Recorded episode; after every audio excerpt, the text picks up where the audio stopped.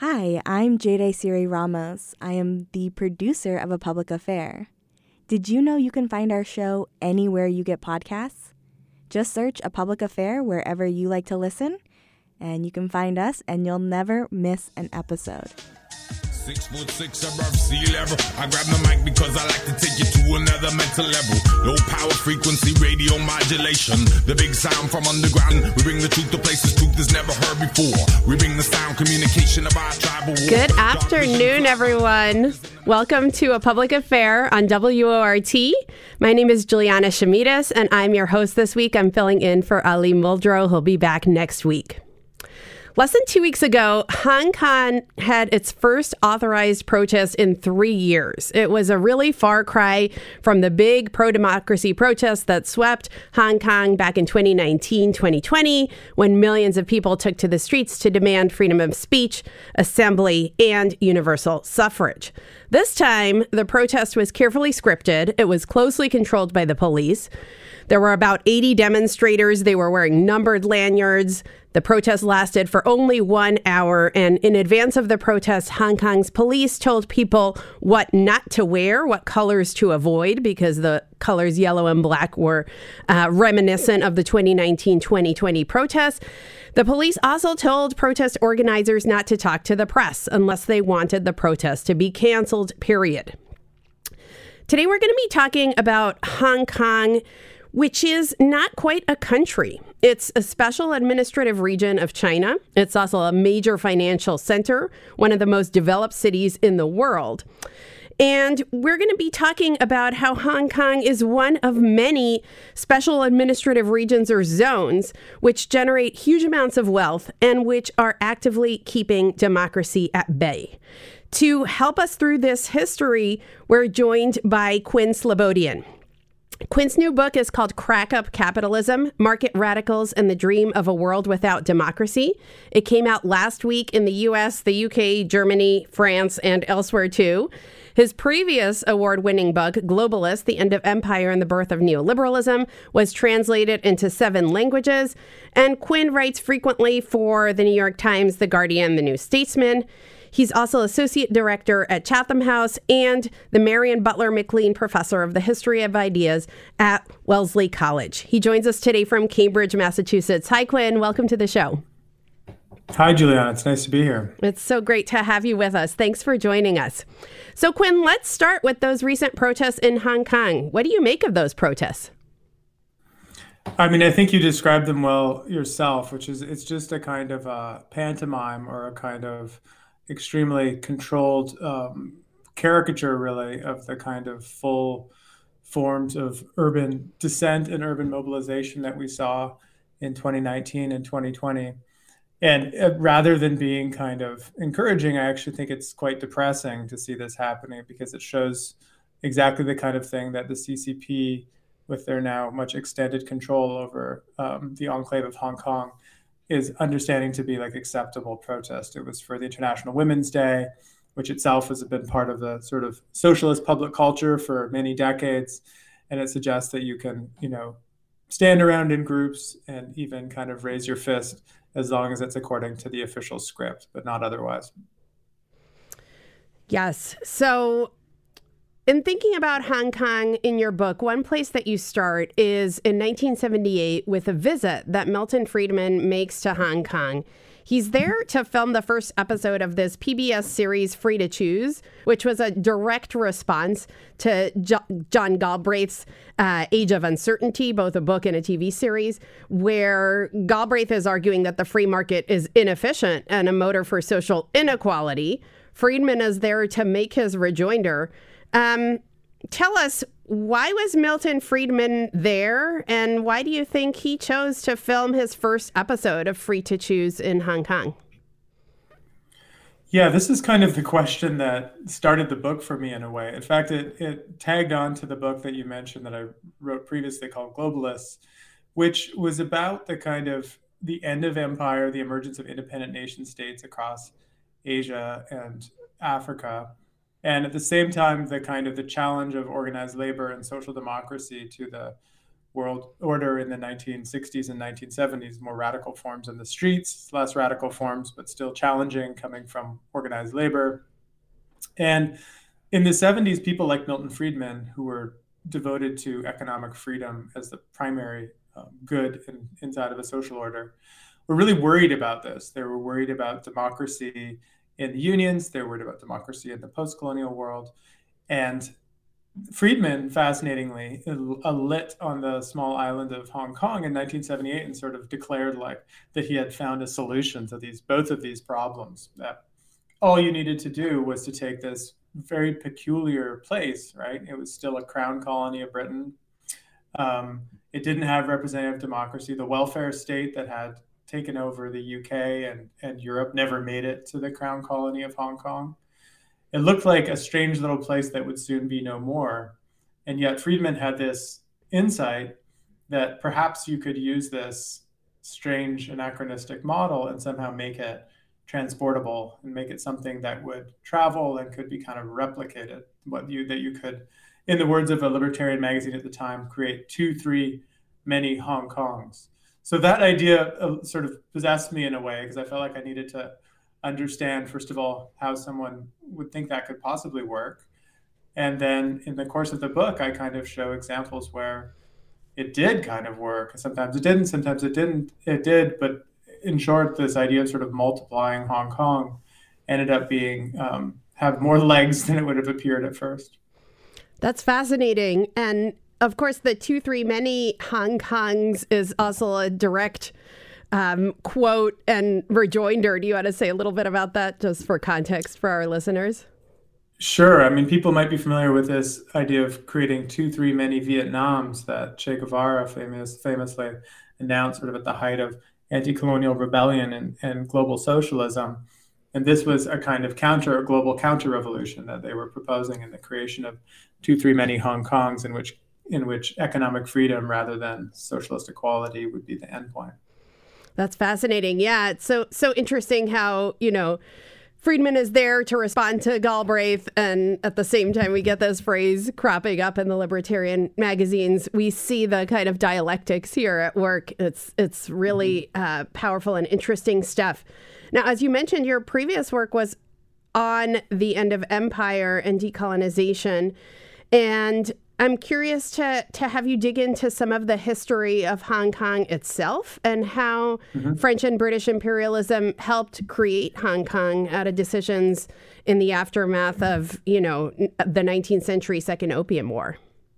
Mm-hmm. Yeah, so the origin of the Crown Colony of Hong Kong was um, in the Second Opium War, which the British fought with the Chinese to forcibly open their market to British imports, and specifically to the import of opium, hence the name. They seized this small rocky port that really didn't have much happening. It was more or less uh, a sort of a jagged, very mountainous rock with a very nice deep harbor, um, quite far from the center of events in, in China, so way down in the south along the coast.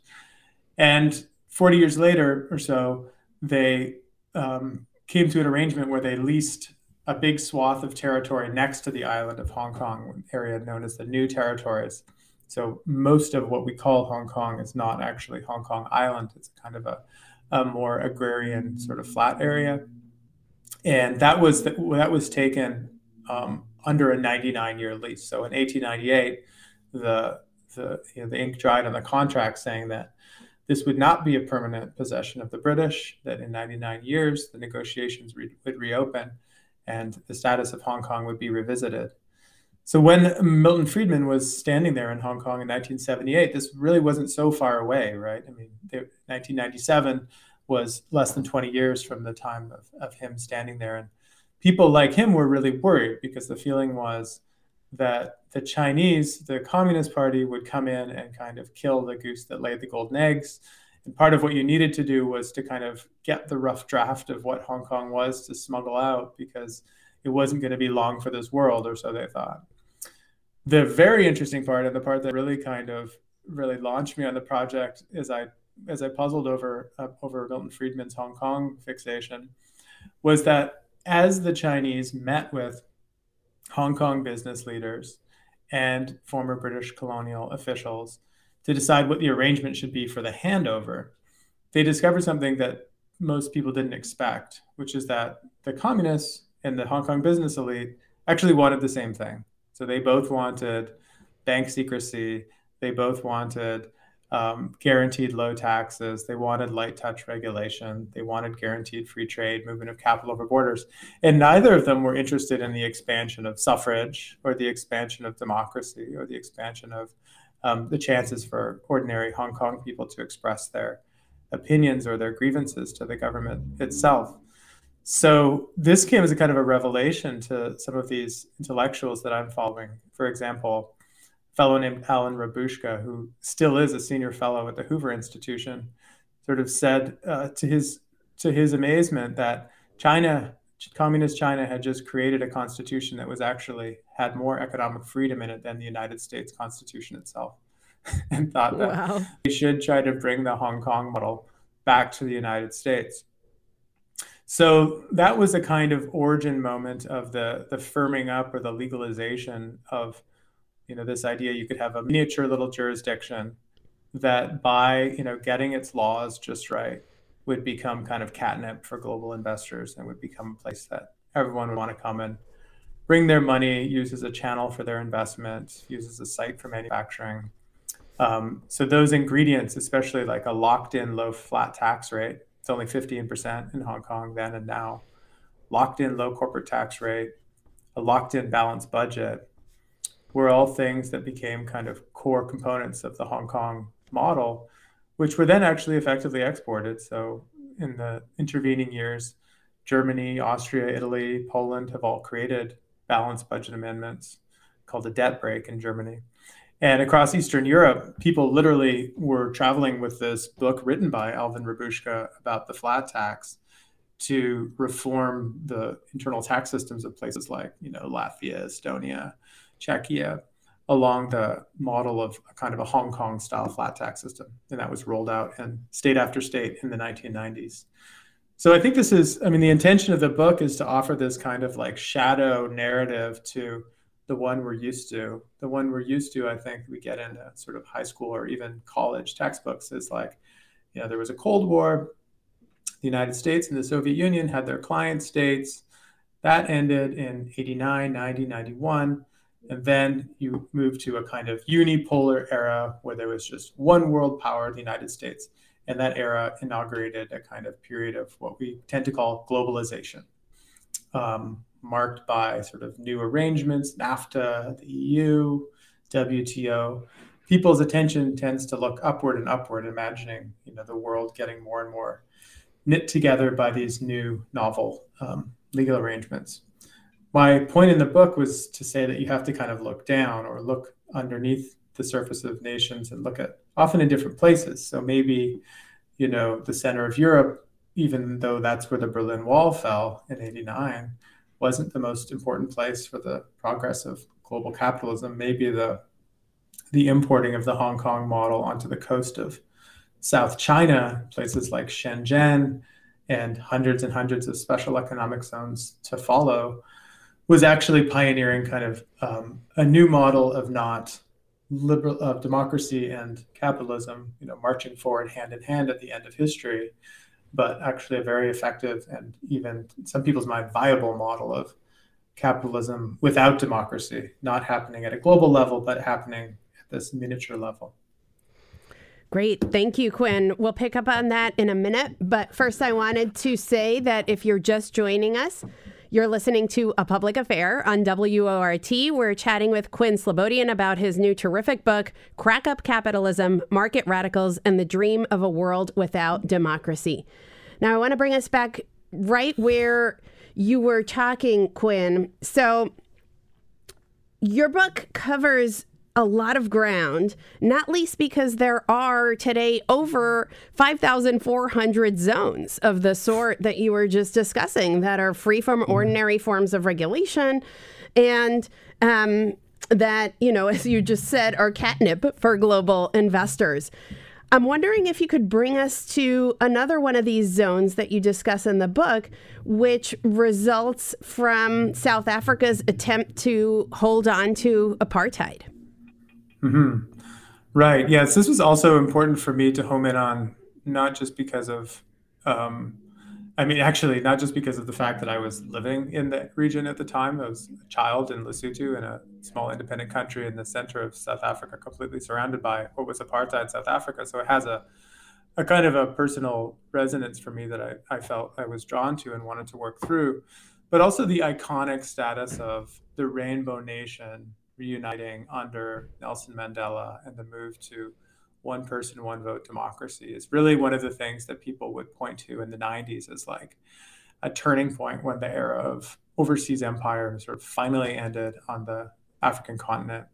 And at least there was some convergence towards a broad idea of what a just form of government was, regardless of all of the, the difficulties and the corruption that followed under the ANC and up to the present what was so fascinating to me was like as as historians do kind of going back to the sources and saying like well what were people saying actually in the run up to the sort of famous handover of power to Mandela and what they were saying was in the United States and and Europe was especially um, they were really afraid of the possibility of an African National Congress or an ANC victory. They were afraid of Mandela winning. They thought that that would lead to socialism and communism, expropriation of the the white population, maybe even their, you know, in their in the most the most dystopian imaginings, like the kind of massacre of the white population. So it wasn't at all preordained that there would be sort of like a peaceful transition that would be accepted by major powers like the United States. In fact, the most popular proposal at the time in the 1990s, in the sense that it was most discussed before Mandela's one person, one vote model was the idea that you would actually break up the unitary nation of South Africa into many small cantons, was the language that was used at the time. And these cantons would be modeled a bit on the Bantustans or the homelands that were created in the 70s and 80s, which were sort of fake nations that the apartheid state used to pretend to give self determination to Black populations, but actually just used as uh, holding pens for political prisoners and, and, pools of reserve labor. So, as it turns out, um, there were some efforts at actually doing this, kind of cracking up the South African territory and making it into a model of kind of a nation of gated communities or private spaces where consumers could move between them depending on their preferences and you know depending on what kind of government they liked you could sort of shop between jurisdictions this is a kind of central fantasy of the people I describe in my book, the sort of crack up capitalists, have this idea that this is how society should work, is there should be basically a shopping mall of different forms of um, political space, and that we can just kind of move through them as we like, which of course does exist in gated community heavy places like the American Southwest or the Western or the Eastern Cape in South Africa now. But for me, it was important because it sort of once again like illustrated this alternative vision of global organization at the end of the Cold War. Like we weren't necessarily, you know, inevitably moving towards legacy nation states and their recognized borders with a kind of single world market within which they operated.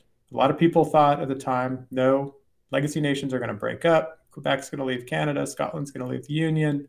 Catalonia is going to leave Spain.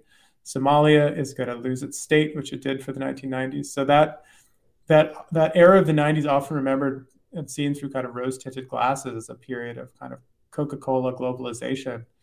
It's actually a time of deep anxiety about whether or not nations would be able to hold their traditional borders. And the characters in my book, rather than being worried about this, we're actually seeing this as sort of a possibility for new forms of political entrepreneurship.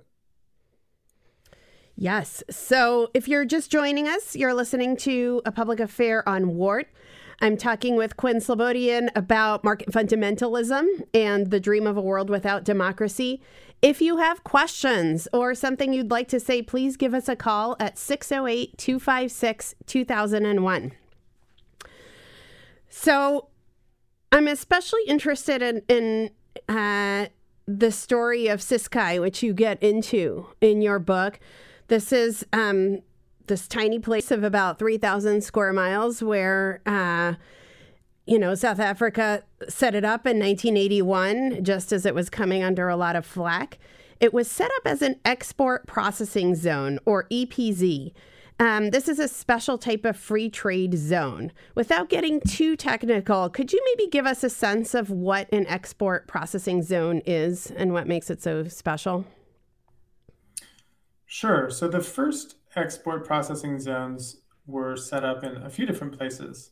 One was in um, Puerto Rico or somewhere in Puerto Rico to try to attract investors there in the 1950s with low wages, you know, American dollar just offshore from the U.S. continent, and so on.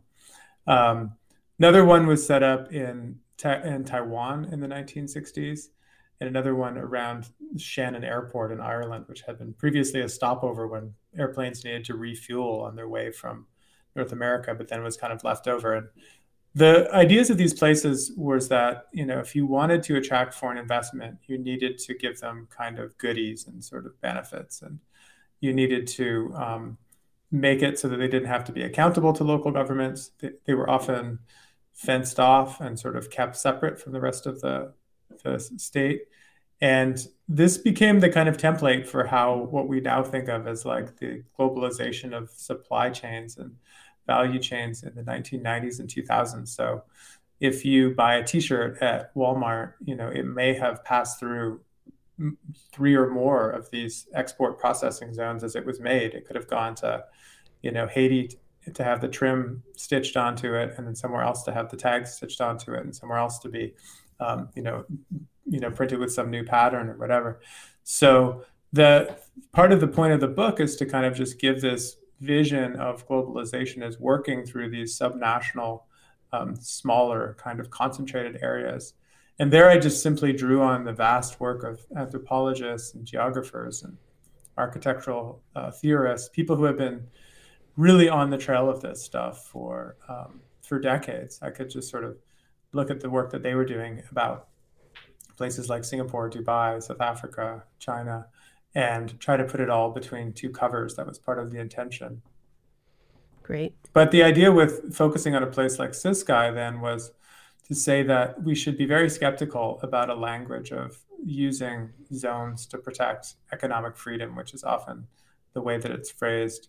As I show in that chapter, which was also a Guardian long read, which you can read online, um, this supposedly freewheeling space of the zone which was used to bring in quite a number of investors from Taiwan and Israel and elsewhere, was actually not a freewheeling entrepreneurial space at all. Um, the, the, South African government was completely subsidizing the factories there, so it was actually more of just a direct handover of you know public funds to private hands, and they were using secure, South African security forces to um, imprison, torture, and murder people who tried to organize the labor force, you know, to demand something other than absolute uh, bottom of the barrel minimum wages.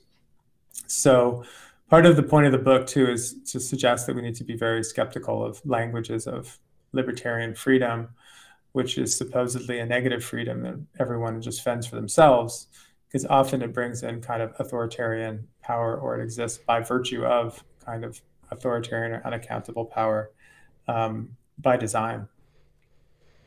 Yes, absolutely. So, Quinn, you mentioned that you spent some of your childhood in Lesotho, which is this landlocked country inside of South Africa. Can you tell us a little bit about how your experiences as a child there shaped your understanding of apartheid and also the relationship between kind of real independent sovereignty, and these forms of fake sovereignty that you track in the book? Mm-hmm.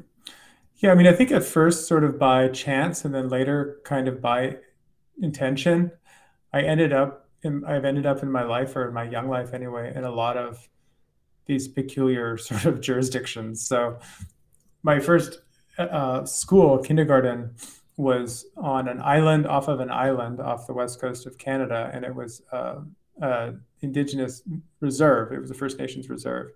Um, and this small island was divided between a native side on one side and the white side on the other, as people called it, even though there was not only white people there. Um, so already there's like a tiny island, and it's got two legal spaces. You know, one is governed, you know, self-governed to a certain extent by the indigenous community. Other one is part of the province of British Columbia. We moved from there to this peculiar little country left over of the British Empire in the middle of South Africa, um, which had a different legal system but was completely reliant on foreign aid and was a kind of a laboratory for international development in the 1980s.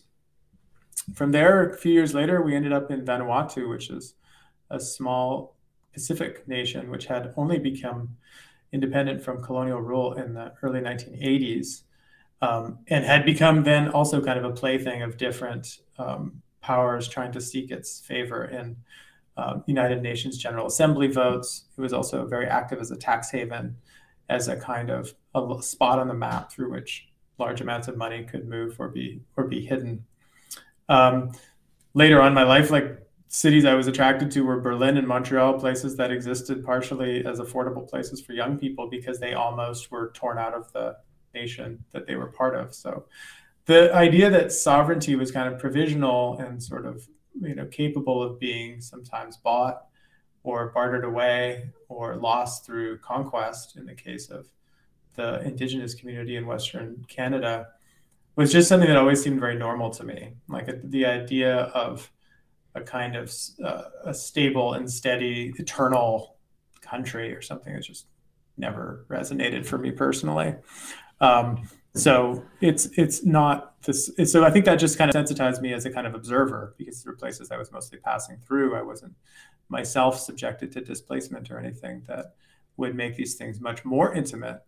But just as a kind of observer, it was just like, oh yeah, like the map is just it's not permanent. It's not forever. These lines are being redrawn all the time. And if you are like the people in my book, it's kind of devoted to a certain vision of replacing all forms of social life with contract and commercial exchange and commodification you know you can see how you could sort of ride that trend which is ever more the way that we do live our everyday lives towards a total reconfiguration of idea of government altogether. So there was something you know that i wanted to do with the book which is to kind of travel with people to the extreme ends of their own ideologies.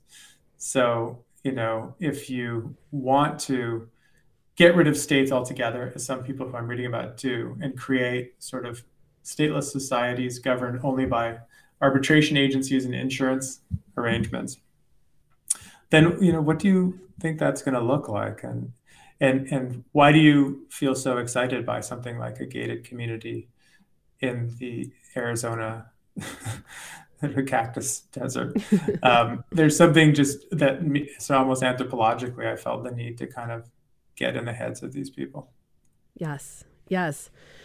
Um, and you did a beautiful job of that. And actually, I would love to hear you walking around inside of their heads right now because your book is also a history of ideas, which really helps us understand how we get from a Milton Friedman, for instance, to a very extreme form of libertarianism, which is interested in dismantling the nation state altogether. And I think, as you show really convincingly, that's a positive ideology as well, or at least that is an ideology as well. Mm-hmm. So, walk us through it. You know, maybe remind us what Milton Friedman was all about as you see him? Mm-hmm. And then how did we get to this form of market fundamentalism that you track in your book?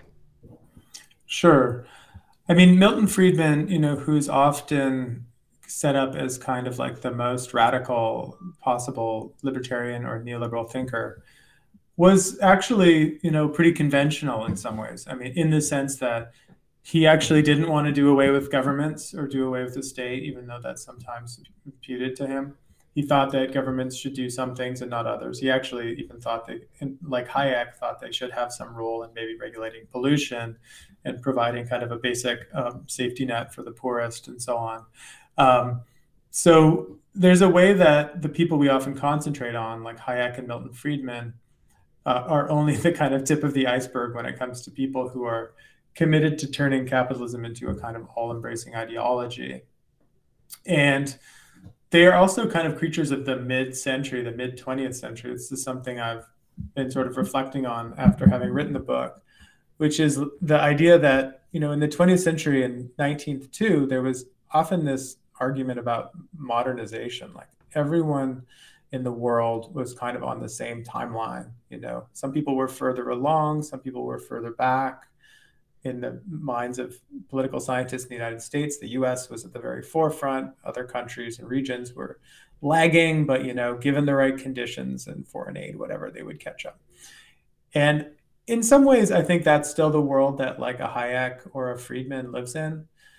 But by the end of the 20th century and into the 21st, I feel like that idea has been really abandoned, at least by the people I write about in my book. So whether it's under a feeling that the problems of democracy can just like never be solved, you can never come up with a kind of a good enough cage for democracies, for capitalism to survive, or you're in some roundabout way taking on on board you know, the challenges of of a world of limited resources, or at least you're if you're a kind of a right wing libertarian, you're very worried that other people have become so serious about, let's say, environmentalism that they're going to start, you know, constraining your own freedom in all kinds of ways.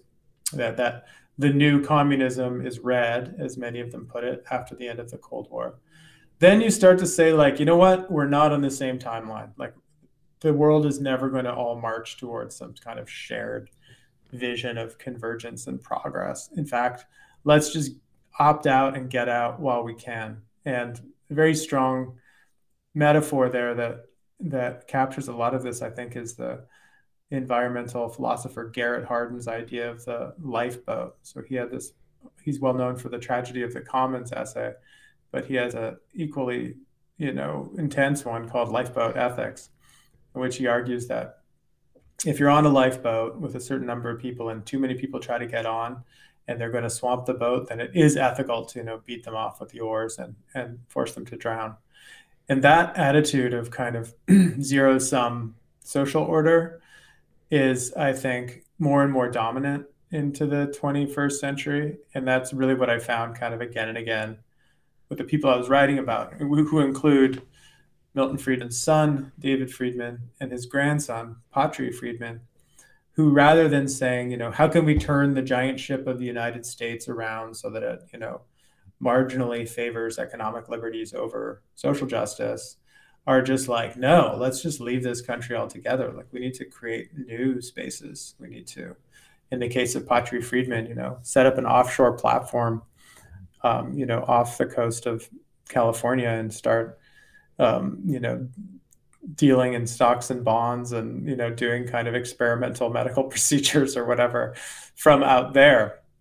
So that idea of exit um, rather than voice is really the through line in the book. And I think it captures something about the, the way that a lot of politics is trending is this sort of faltering belief in the idea that the collective action is salvageable and something that can be, you know, ever reflective of enough people's personal values to be viable and kind of a sneaking feeling of like maybe we just need to opt out and secede like it's well known that that um, support for the idea of secession in the united states is at all-time highs with concentration in two places right like blue blue states on the coast and red states in the middle of the country. So there's a kind of a mutual alienation that I think these these um, crack up capitalists kind of channel in a certain way, and that channeling is sort of saying, you know, we're not in the same timeline anymore. Like we're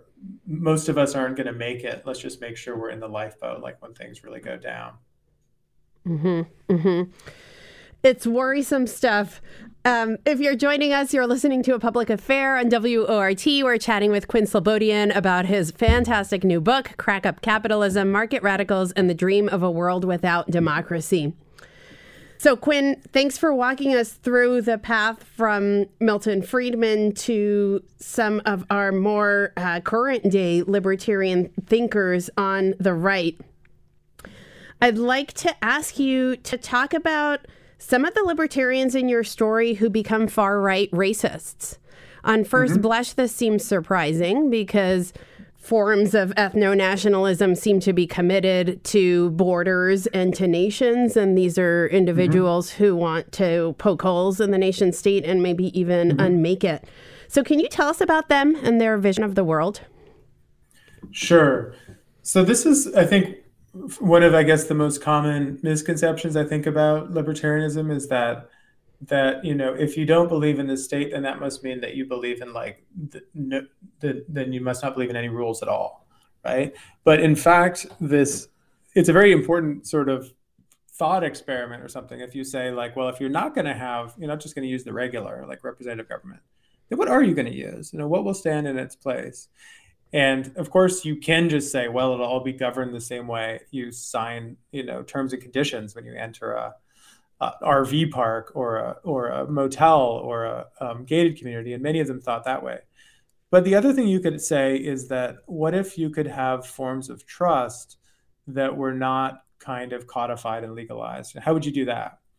And many of the people I write about um, come to this conclusion that, well, one way you can have kind of non codified forms of trust is that people see each other as somehow part of the same community and so that like ethnic homogeneity and racial homogeneity is a great kind of bond between individuals uh, in a way that you know doesn't necessarily require um, mediation through like a government of any sort. You could you can feel bonded horizontally to people in their mind, even without you know having a common representative or a common sovereign and this is where the the kind of imagination gets pretty far out there. So I said this thing about the timeline not running one way. Well, sometimes the timeline kind of like loops way back to the past too. So one of the things that's quite inspiring to a lot of the people in my book is the Middle Ages, um, the sort of the supposed spirit of kind of self-organization that the barbarian Goths brought out of the German forests to the British Isles and you know managed to withstand the centralizing Roman formality of the Norman conquerors, and then you know even bring with them over on the Mayflower to the United States, or this idea that there's a kind of Saxon gene that um, that is premised partially on like shared ethnicity, and then also like self government or self organization. So quite literally, people do make reference to these kind of seemingly absurd analogies or distant kind of heritages that they are claiming they want to tap back into. In that sense, there's an affinity with like traditionalism and these other forms of white supremacy, especially. But they also just see it as a kind of a practical, pragmatic, transitional step. So Murray Rothbard is one of the people who I spent a lot of time writing about in the book. And he was fascinating figure because he's he is a hardcore libertarian, but he's always just interested in figuring out like you know what social forces are afoot right now that might get us to the full breakdown of state order quickest. um, and he's pretty you know Catholic in his in his approach to that question. So in the 1960s, he was like, you know what I like? I like black power. I like black power because there is this vision of like black self-determination black self-government and maybe even like a territorial secession from the united states. Um, he didn't like it he specifically didn't like it because he thought that it was going to lead to more you know social justice or egalitarianism. He thought that it would just speed up the crack up. So flash forward 30 years after the 60s and um, he's really into the neo-confederates in the american south why? Not because he was too much of a believer in a lot of the nonsense like self ethnology they did um, to try to describe themselves as a single um, homogeneous race, but mostly because he was just like, hmm, how can we, you know, in most expeditious way, just like really get this fragmentation thing happening? So part of the attraction to, you know, straight up scientific racism is like sort of tactical partnerships and alliances. And this is how a lot of um, libertarians ended up in the alt right in the you know mid 2010s, and then some of it is yeah this this sort of twisted version of of sociology which suggests that that a stateless society operates best if you have only one race. Yep. So, if you're joining us, I'm chatting with Quinn Slobodian about capitalism and market fundamentalism. If you have questions, please give us a call. The number is 608 256 2001. So, I wanted to um, build on what you were just saying, Quinn, about you know the role of some of these libertarians within far right movements to this day. Can you maybe tell us what you think about the importance of them being within these movements? You know, is it just kind of a curious fact that they're there, but ultimately they're not having a big role in shaping the priorities of these movements? Or do you think um, their presence is really significant?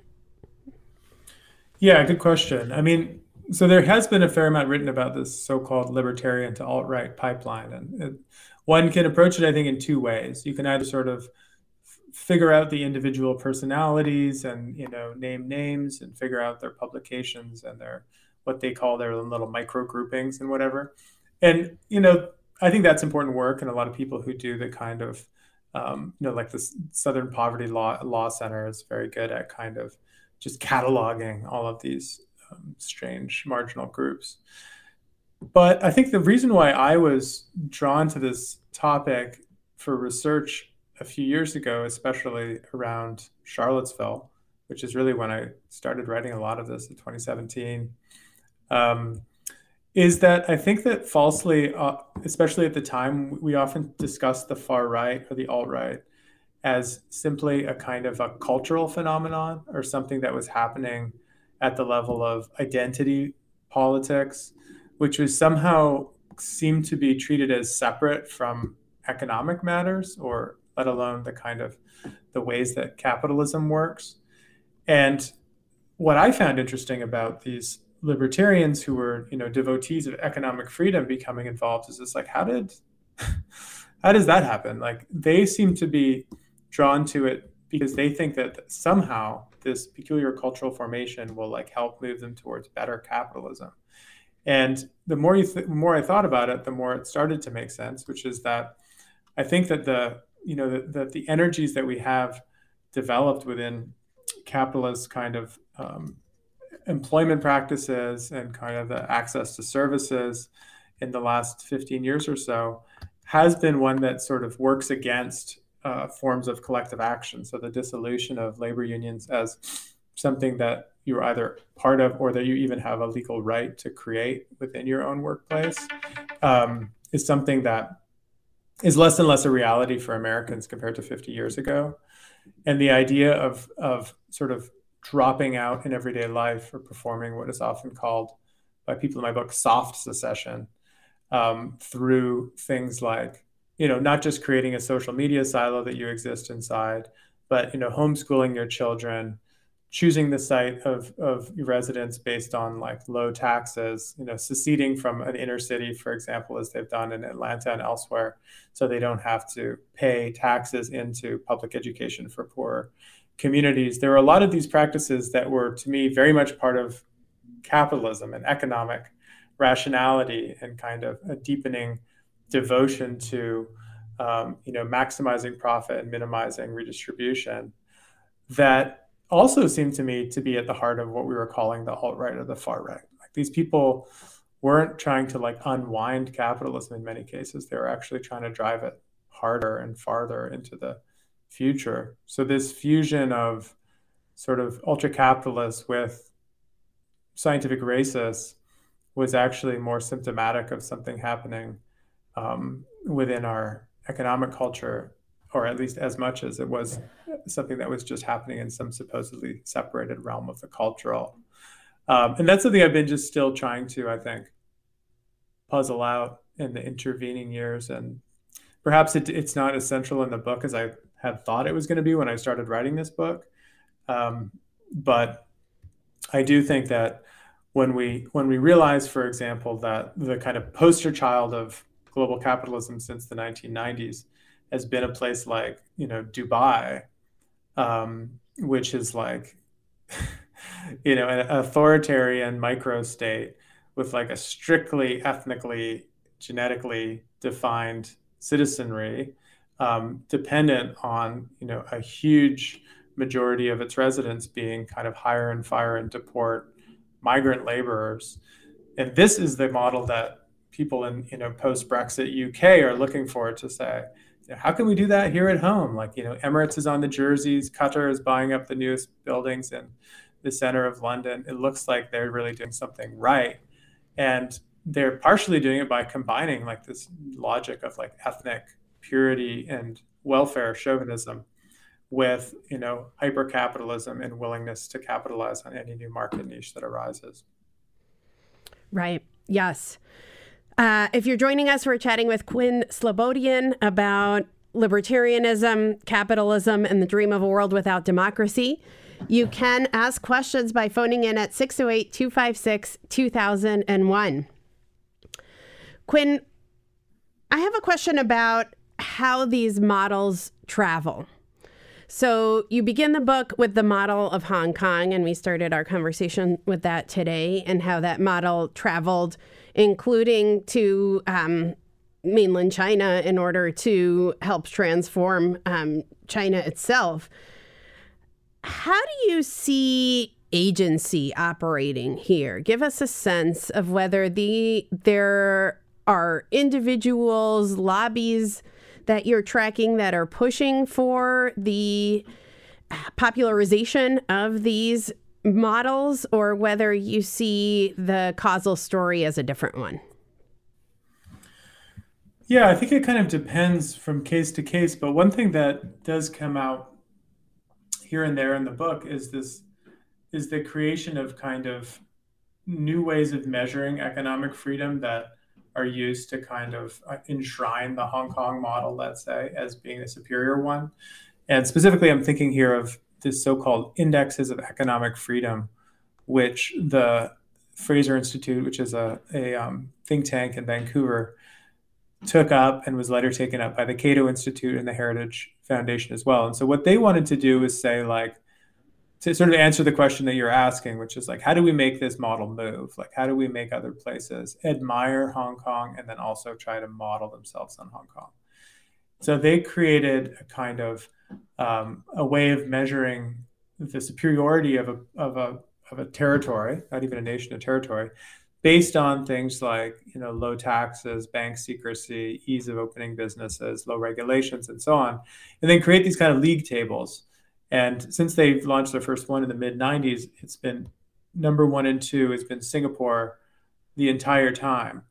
And they meant this self consciously as a way to counter things like the Freedom House rankings, which had always put a rather high, heavy weight on democracy as a way to measure what freedom was. And these indexes have been really popular and successful.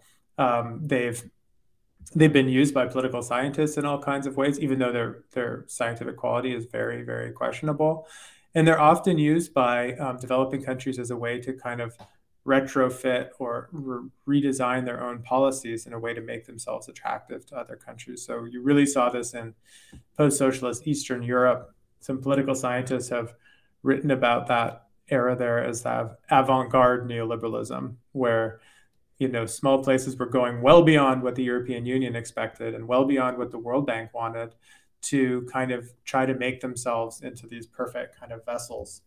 So I think for emerging markets, the pressure is very strong to kind of try to make yourself into a mini Hong Kong and a mini Singapore, often by prioritizing, you know, the things that produce economic freedom rather than say social spending or research and development that places like Singapore also profit from.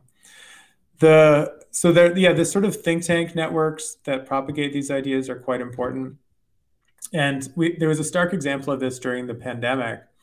So stephen moore is one of these fellows who has been part of this um, propagation of these indexes of economic freedom and he also helped create a kind of ranking of states in india and then also states in the united states so he was a close advisor of Donald Trump, and and you know the height of the pandemic when people were um, open reopening economies at sort of differential rates depending on Democratic or Republican control.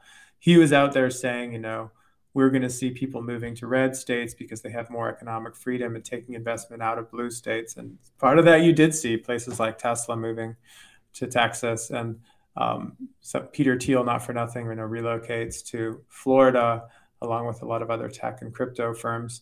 So that so-called um, competitive federalism is something that is exists in sort of policy circles. It's often sort of given a template or a form by think tanks in these things like indexes and benchmarks, and then taken up by politicians who then create, you know, big time incentives and subsidies, which give the impression of the free market at work, but are actually just new ways to sort of hand over public wealth to private interests.